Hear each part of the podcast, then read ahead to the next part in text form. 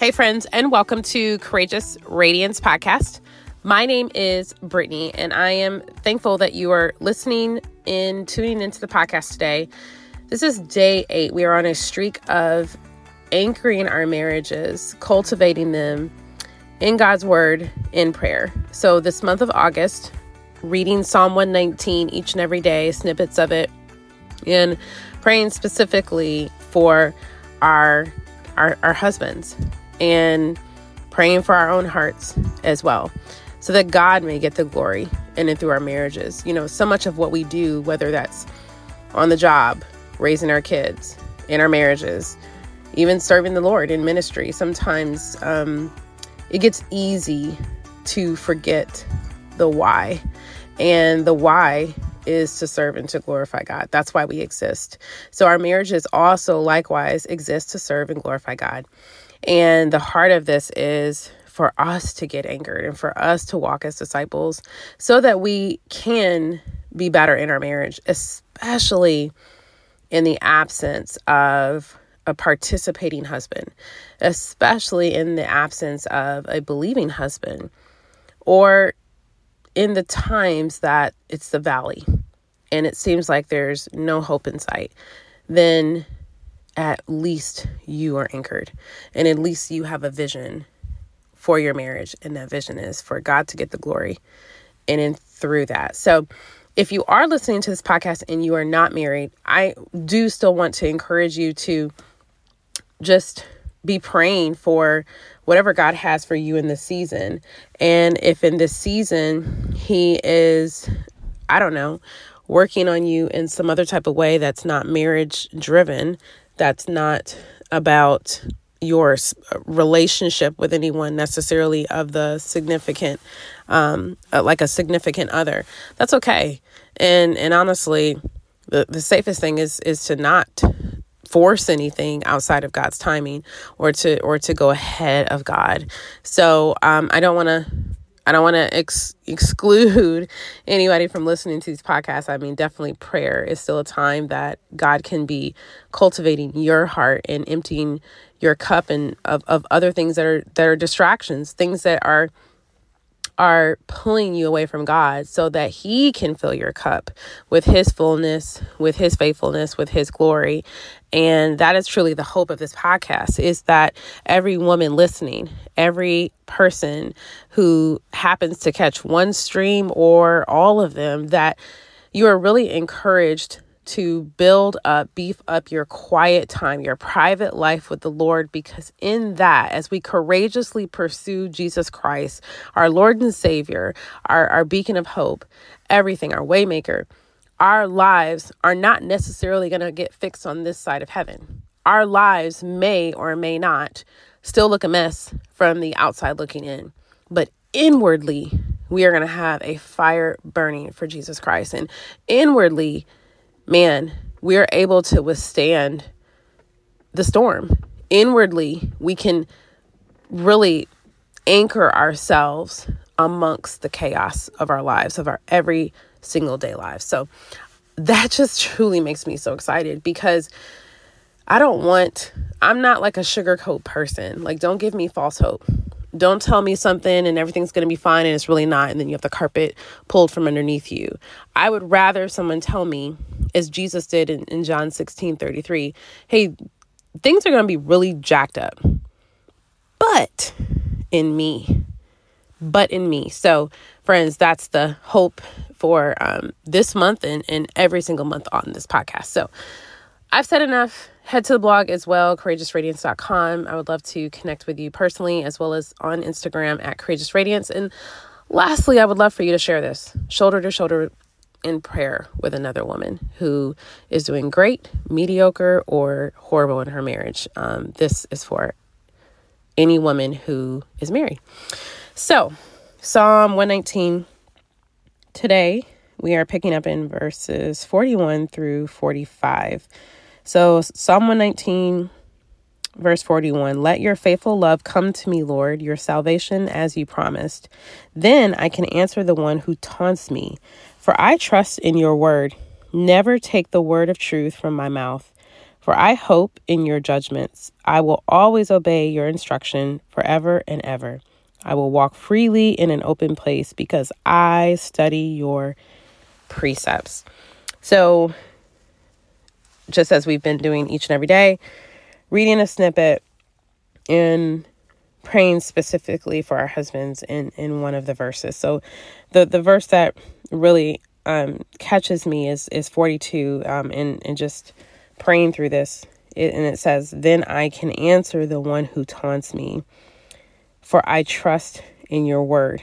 And really, it's pulling from the verse before. You know, we can't, I say this a lot, and as you read the Bible, as you read any passage, any book of the Bible, read it in context. It all weaves together.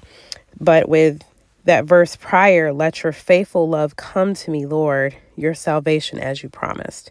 And then it goes into that verse. But the piece for me is this has just been a really difficult time this past week. And the enemy taunts. The enemy whispers lies. The enemy kills and destroys. And, you know, I don't want to be the person who's like, well, that's just the devil. That's the devil. Like, okay, like he ain't that powerful. Like he's not like doing everything, right? But he is a taunter, and he is I think the havoc that he causes is important to remember, because that's completely polar opposite than the peace and the way of God. And I love how this verse points us to how to manage that havoc, how to manage the taunting or the lies, or and even as the lies come, the weakness of our flesh, right? The bent of our flesh. How are we anchoring so that our flesh doesn't give in to the lies? Our flesh doesn't begin to be provoked in the taunts. So, you know, and the thing about the enemy, John 8:44, Jesus makes us realize that the devil's always been a liar. Like since the beginning, he's a father of lies. Since the beginning, like this is his nature. And those who struggle believing in Jesus, who is truth, is because they're not of God, right? But those who are believing in the lies, like that is the father of lies is the enemy. And that's just so, again, important to remember, because as we're talking about trusting in God's word, which is true, which is faithful, which is life-saving, which is hope anchoring, that's completely polar opposite. So as our husbands are navigating every single day on the job, in our homes, in the day-to-day, in the struggles and the temptations that they face, I would love us to lift up a prayer this evening with just, Lord, protect them from this taunting. It will come, but strengthen them so that they are standing firm, and their firmness is by trusting in the word of God more than the lie. And almost take it like you test the spirits, as 1 John 4 says. It's almost like you take whatever that is and you siphon it through the word of God, and you'll be able to sift out if it's parallel with the word or if it contradicts it. So the more that we really saturate ourselves in God's word, the more that we're really spending time, endless time with God, not just for our checkoff sheet that I spent my quiet time today at 5 a.m. or, you know, I did this good deed. The problem with that is that it's not cultivating a lifestyle of a disciple. It's just checking a box. Anybody can check a box, but what about the life transformation? That's what we're praying for our husbands. So that's what we're going to pray.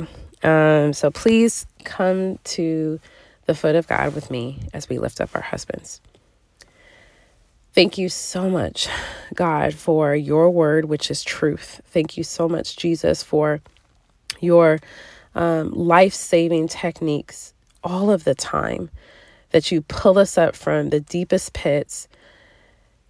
You set a light for our feet as a lamp so that we know exactly which steps to follow.